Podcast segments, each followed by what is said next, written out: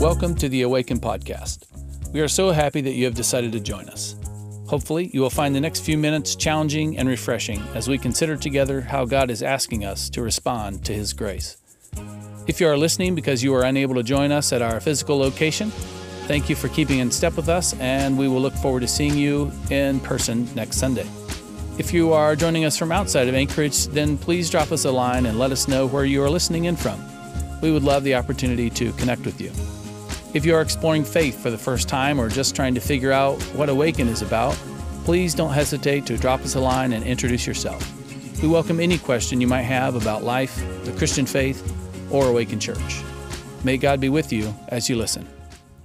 Well, it's good to be back with you. I was in Soldotna, Alaska uh, last week, uh, hanging out with our sister church there, Birch Ridge Community Church. So if you're ever in Soldotna, you've got a place to go to church.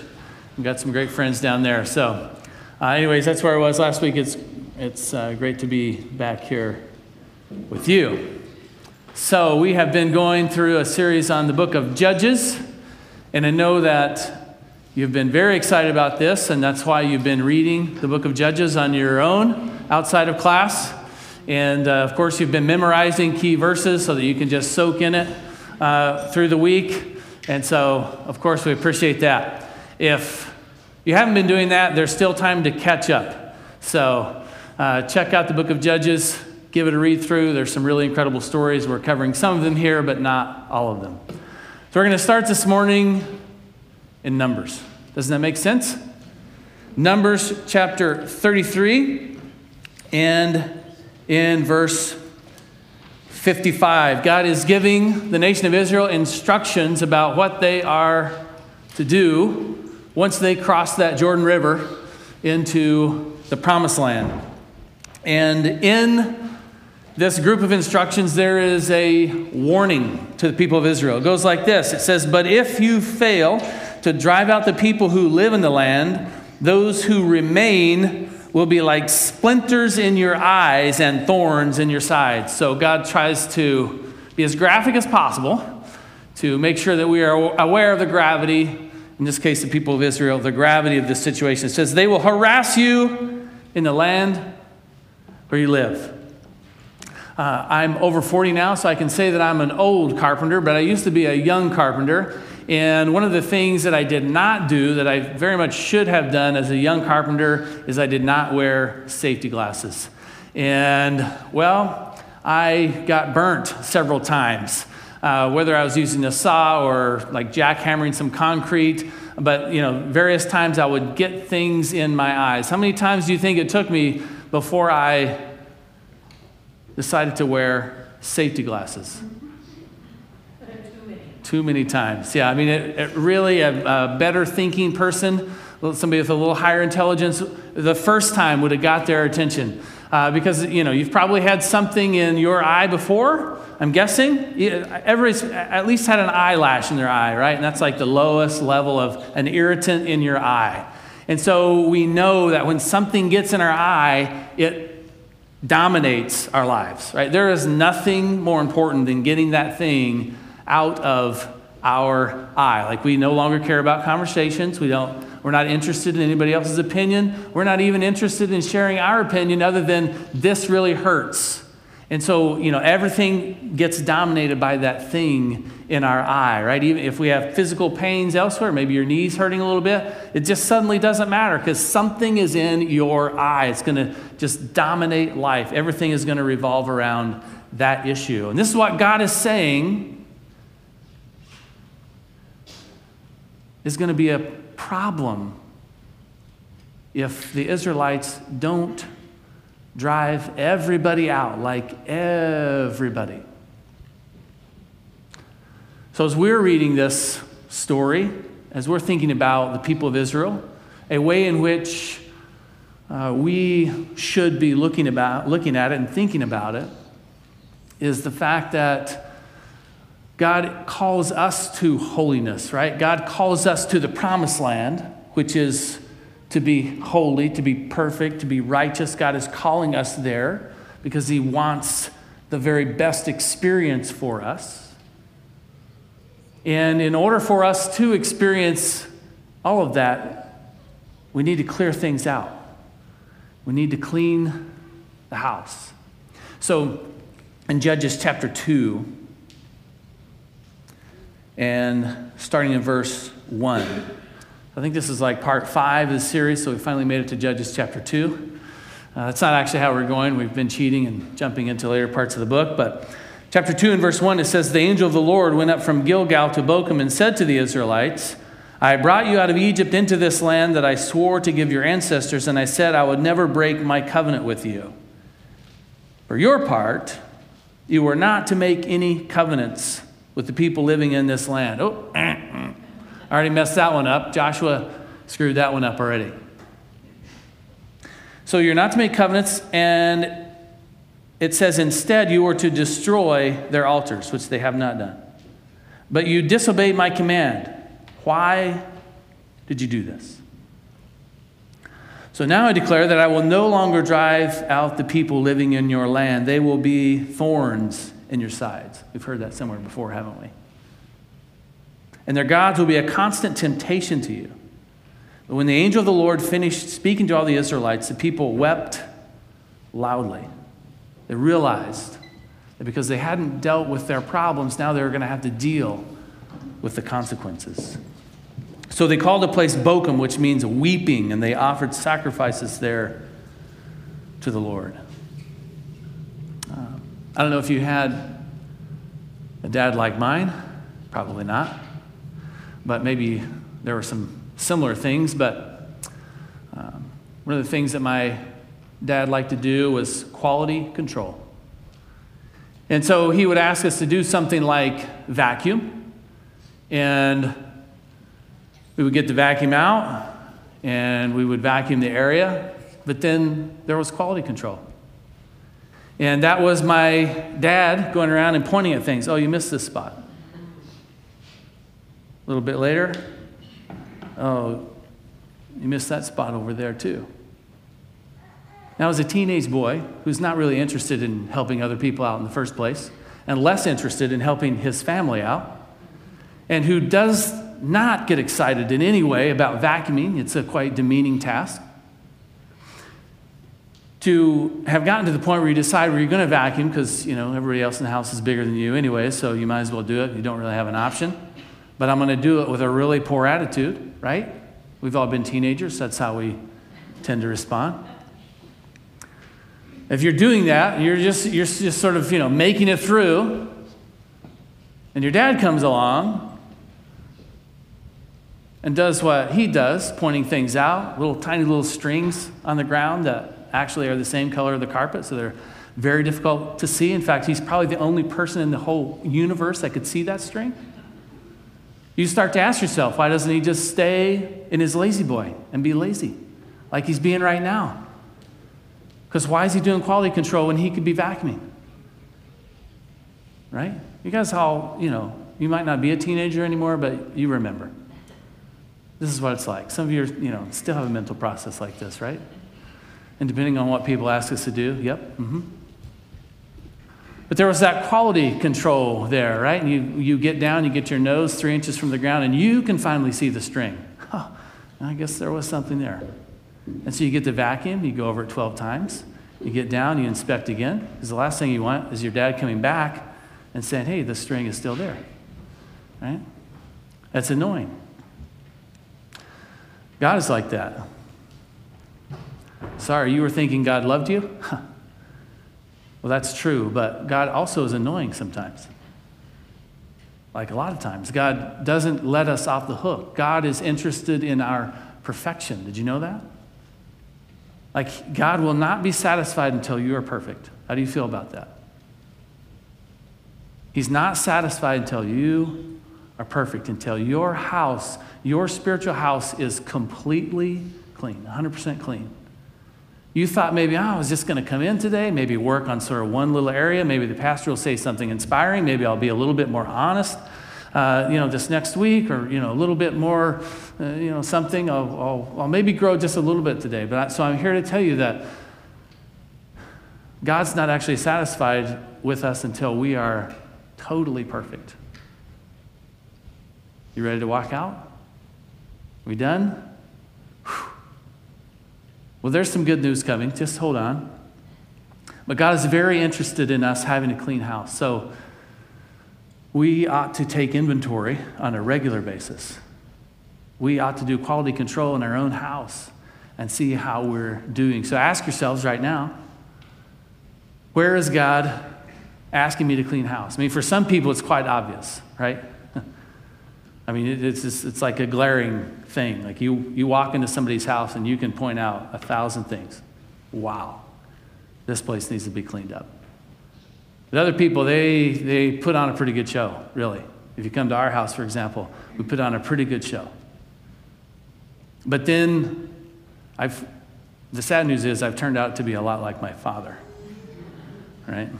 In fact, I've, I don't know, did anybody notice this?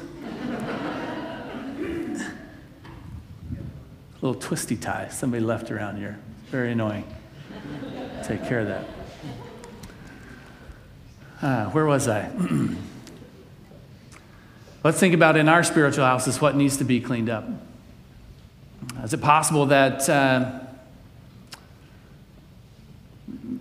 maybe we need to clean up some gossip in our lives?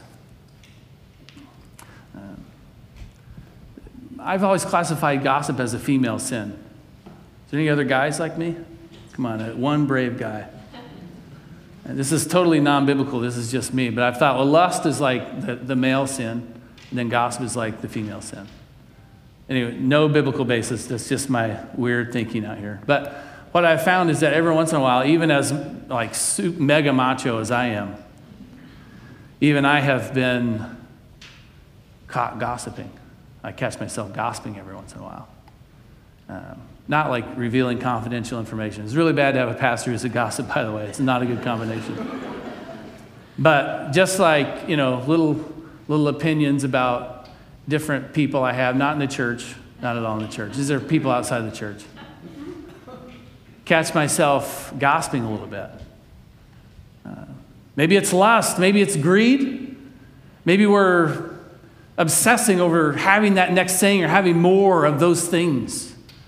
Maybe we're clinging on to the things of this world too much.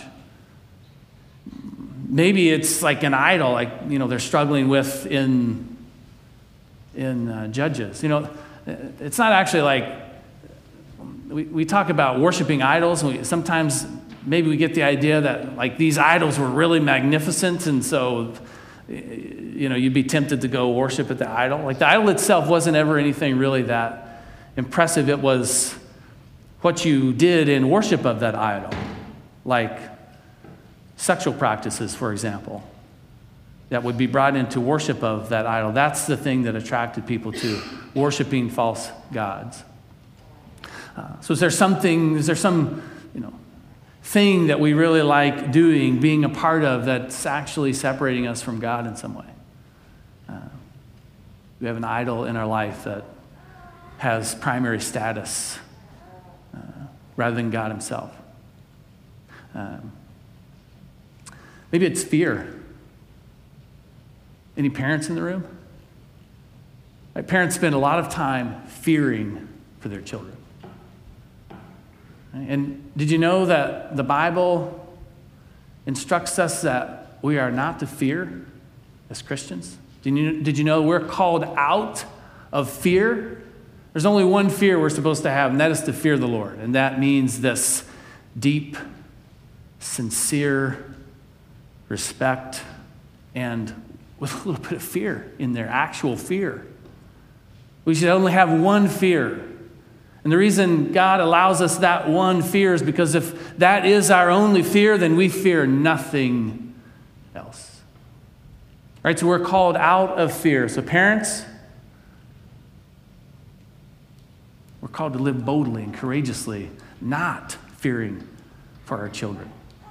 Children, you are called to live without fear. It doesn't mean fear might, or it doesn't mean that fear shouldn't ever just like enter in, like as a thought, as a possibility in your life. Certainly, we were placed in fearful situations. Certainly, God calls us to fearful situations, but we are called to respond differently to fear than somebody who does not fear the Lord. So, where is it in your spiritual house? Walk around, do some quality control, even right now. And I'm guessing because God is who He is and because He is not satisfied until that carpet is swept absolutely clean. I'm guessing He's pointing something out to you and asking you to vacuum that area again. Let's go over that one more time. Maybe one more time.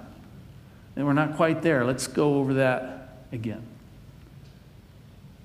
But we realize eventually that clean is good. Clean is good. You guys all have a friend who has a car who drives a trash can.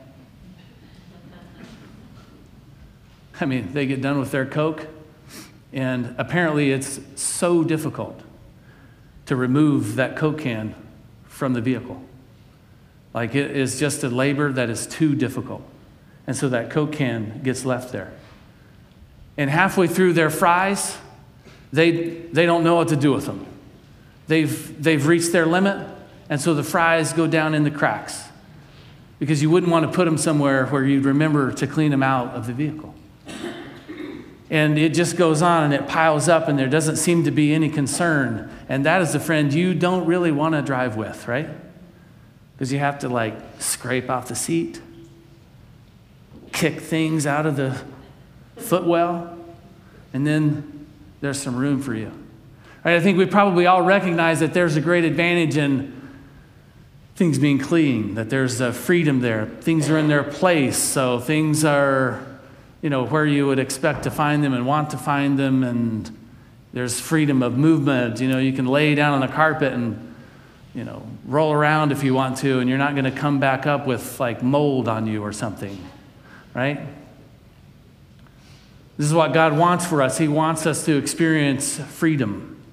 He wants the best for us. Like if you had to pick right now, okay, you can have a dirty, like a totally junked out, dirty house, animals peeing all over the carpet, like all the time.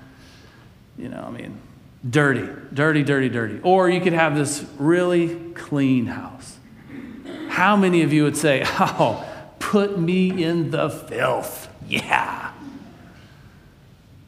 Uh, I'm not suggesting to any of you that you should clean your actual house.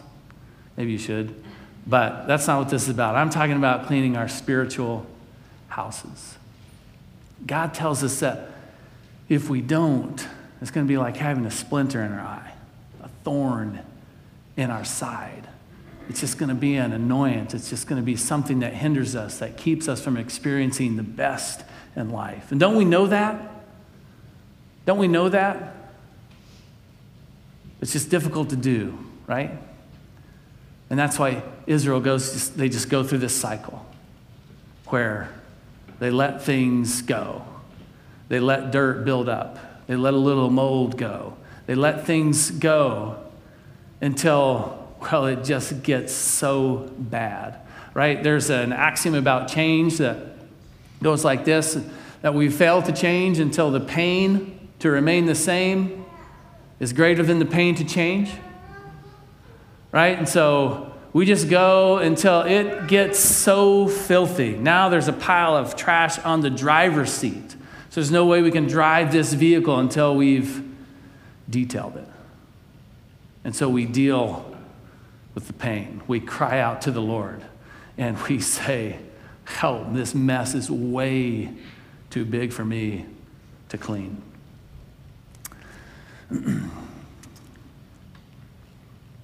Hebrews chapter 12, verses 1 and 2. Say, therefore, since we are surrounded by such a huge crowd of witnesses to the life of faith, let us strip off every weight that slows us down, especially the sin that so easily trips us up. And let us run with endurance the race God has set before us. We do this by keeping our eyes on Jesus the champion who initiates and perfects our faith.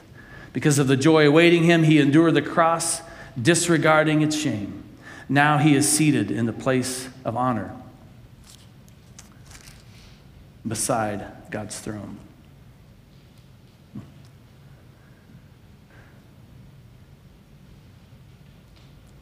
Judges chapter 17 and verse 6.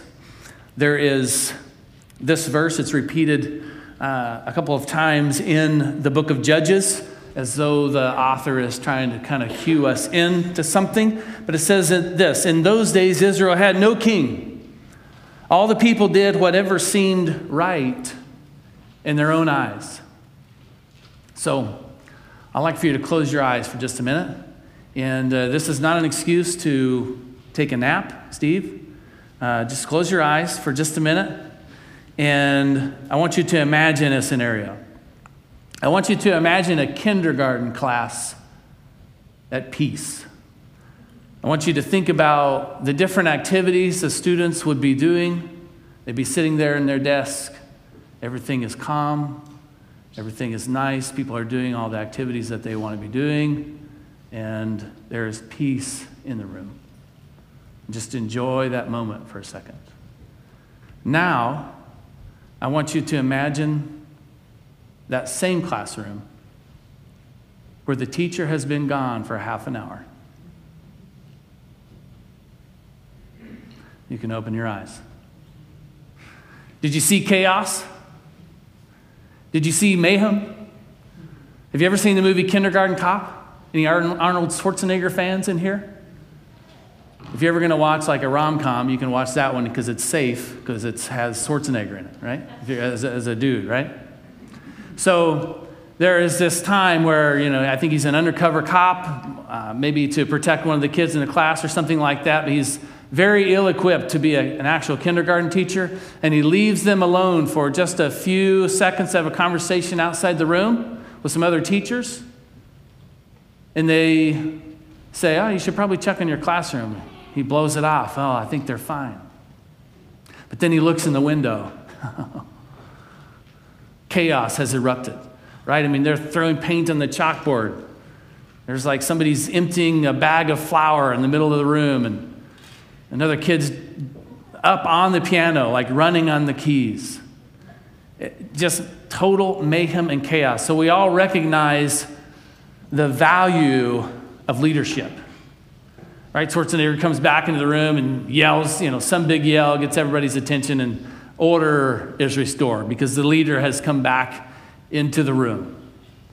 Right? So we all recognize the, the value and the need to be governed, the need for governance. In fact, this is such an important thing. We sort of do a, uh, a non, we try, we attempt to do a nonviolent revolution every two to four years in our country. Right? We, we, we're very concerned about who's leading because leadership is so incredibly important. And so the problem here in the, the book of Judges is that whenever the leader was out of the room, everybody just did as they saw fit. And what the author of Judges is doing is setting us up for the fact that Israel needs a king. Israel is in desperate need of consistent leadership.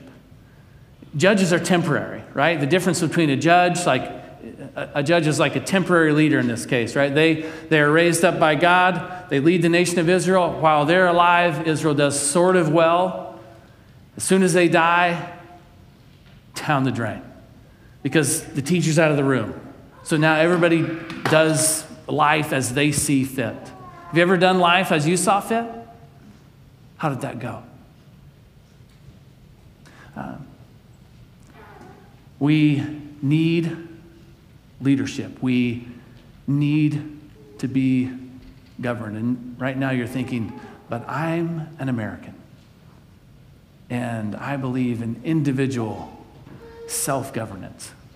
Hmm, interesting. Now, I'm not proposing that we establish a monarchy, but, you know, just kind of poking you a little bit to think about some of these things. The nation of Israel desperately needed a king, they needed consistent leadership. So, I'm going to read you some passages uh, that might surprise you. Uh, the first one is Genesis chapter 17 and verse 6. This is where God is making his covenant with Abraham, changing his, his name from Abram to Abraham and describing what it's going to look like. In verse 6, he says, I will make you extremely fruitful. Your descendants will become many nations, and kings will be among them. So, God, in the initial covenant with Abraham and the initial description of what Israel would look like, there is this mention of this proclamation of the fact that there will be kings involved, right? This is going to be an actual nation that is going to get to the place where a king will be in charge, okay? So the reason I bring that up is to say that Judges is not like a thought experiment for God. He didn't go in sort of wondering whether or not humanity needed leadership. He didn't go in wondering whether or not governance would be a good idea. Uh, he knew that ahead of time. Now, Deuteronomy chapter 17, and starting in verse 14, this might surprise you. He's telling the people of Israel uh, potentially what things are going to be like as they head into the promised land. So he says, You're about to enter the land the Lord your God is giving you.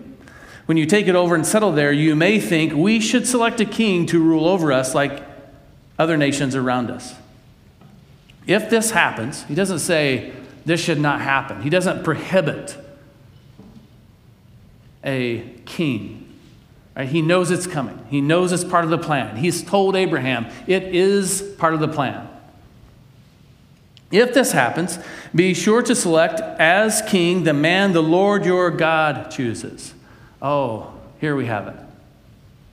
Here we have it. Right? If you were wondering how to pray for elections, right there. That's how to pray for elections. That the person would be the person that God would choose, that this would be a godly leader. You must appoint a fellow Israelite, he may not be a foreigner. The king must not build up a large stable of horses for himself, Solomon, or send his people to Egypt to buy horses, Solomon. For the Lord has told you, you must never return to Egypt, Solomon.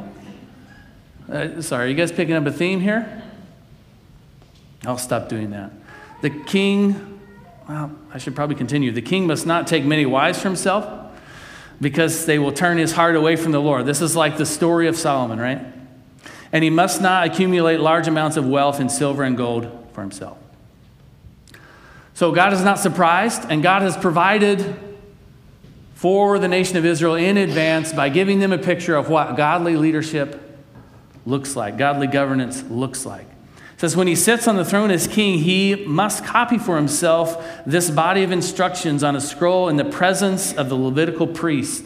Right? So there's witnesses to the king writing it out Genesis, Exodus, Numbers, Deuteronomy, Leviticus, writing it out. There's a witness. The king is responsible now to God. This is godly leadership, putting himself under God. He must always keep that copy with him and read it daily as long as he lives. So, daily devotion started a long time ago. That way, he will learn to fear the Lord his God by obeying all the terms of these instructions and decrees. This regular reading will prevent him from becoming proud and acting as if he is above his fellow citizens, right? The word of God does not return void. It will also prevent him from turning away from these commands in the smallest way. God is concerned about details, isn't he? And it will ensure that he and his descendants will reign for many generations in Israel, the blessing. Right? This is God's heart for the nation of Israel. This is God's heart for good governance because God wants blessing for us. God wants abundance for us. God wants life, true and real life for us. And so he gives us the path to get that. So, God has not been surprised by humanity's need for leadership. God has given us provision for that. He has shown us what godly leadership looks like. By the way, God has given each one of us a sphere of governance. Right? We're each created in the image of God. And Genesis tells us that that means that we have been given this role to rule, to reign over the earth. Right? That is our role. That is the way we reflect the glory of God is through good governance. Right? Some people have the opportunity to do it in a very high profile way, but all of us are given a sphere of governance. All of us are given a place in which we rule and we reign. Certainly, all of us, at the very least, rule and reign within our own hearts and minds. Here's the great news Genesis 49 and verse 10. I'm pulling all this from the Old Testament so that you know as we come into the book of Judges, you know, God's not surprised by this. God is working out this plan from the very beginning. So in 49:10, uh, Jacob is prophesying over uh, his different sons, which will become the 12 tribes of Israel. And this is what he says in verse 10. He says, The scepter, you know what a scepter is? It's something the king carries, or the queen, but the scepter will not depart from Judah, nor the ruler's staff from his descendants, until the coming of the one to whom it belongs, the one whom all nations will honor. Who do you think Jacob is referring to there? He's referring to Jesus. He's referring to the true king. He's referring to the perfect king. You see, God knows that we need a king. We are designed, we are created to need a king. In order to be our best, not just because God wanted to have some minions to rule over, but God created us in such a way that in order for us to be at our best, we're in right relationship with the King, with the one who governs us, with the one who rules over us.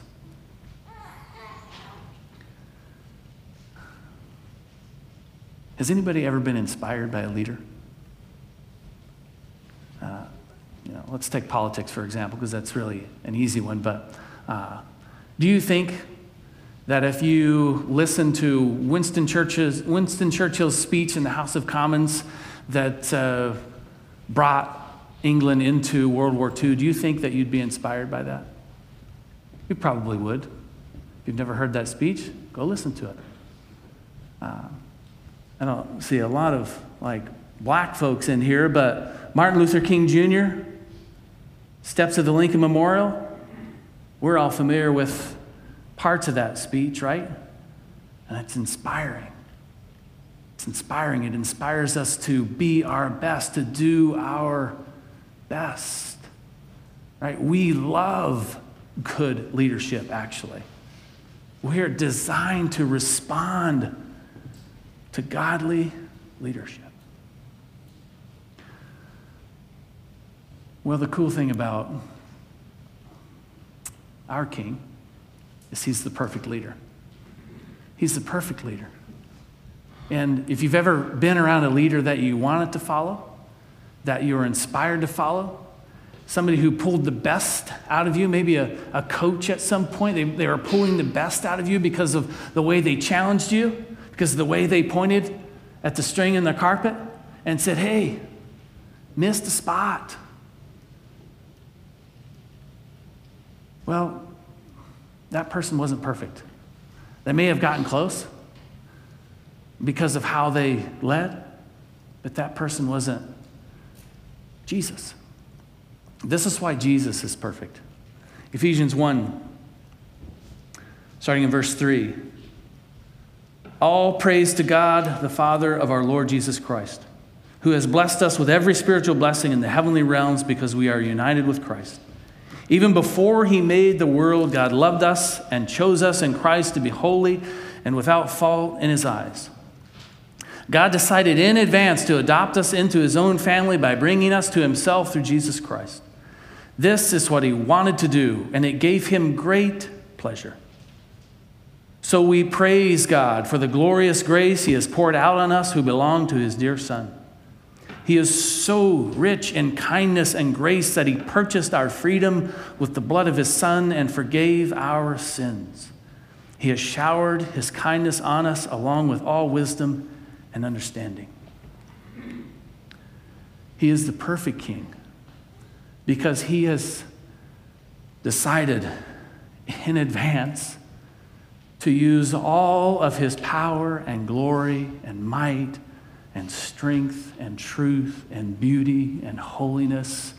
He has decided to use all of that, all of his glorious riches, to benefit us, to serve you and I, to work on our behalf. And that's why he is worthy of our praise.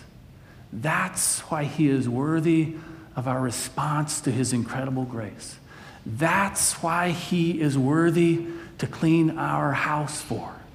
That's why we ought to be as diligent as possible to clean everything out of our spiritual house.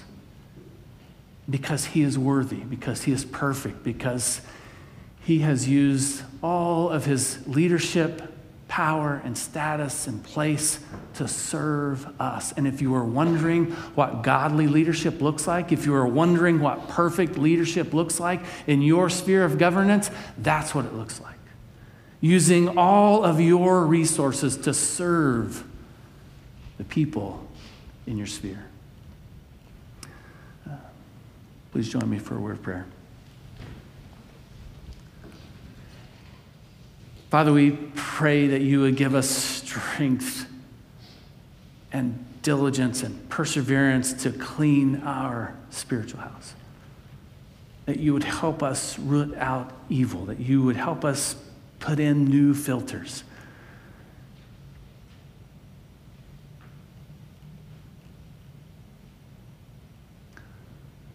Father, we pray that you would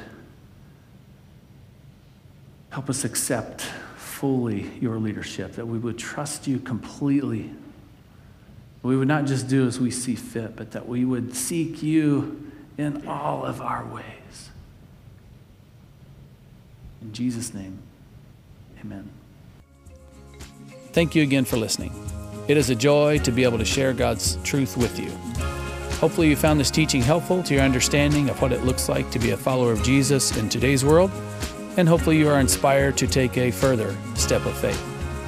Please let us know how we can be praying for you as you continue your journey. If you live in the Anchorage area, you are welcome to join us any Sunday. And we have an Awaken 101 event every six weeks, and this is also a great way to find out more about our church.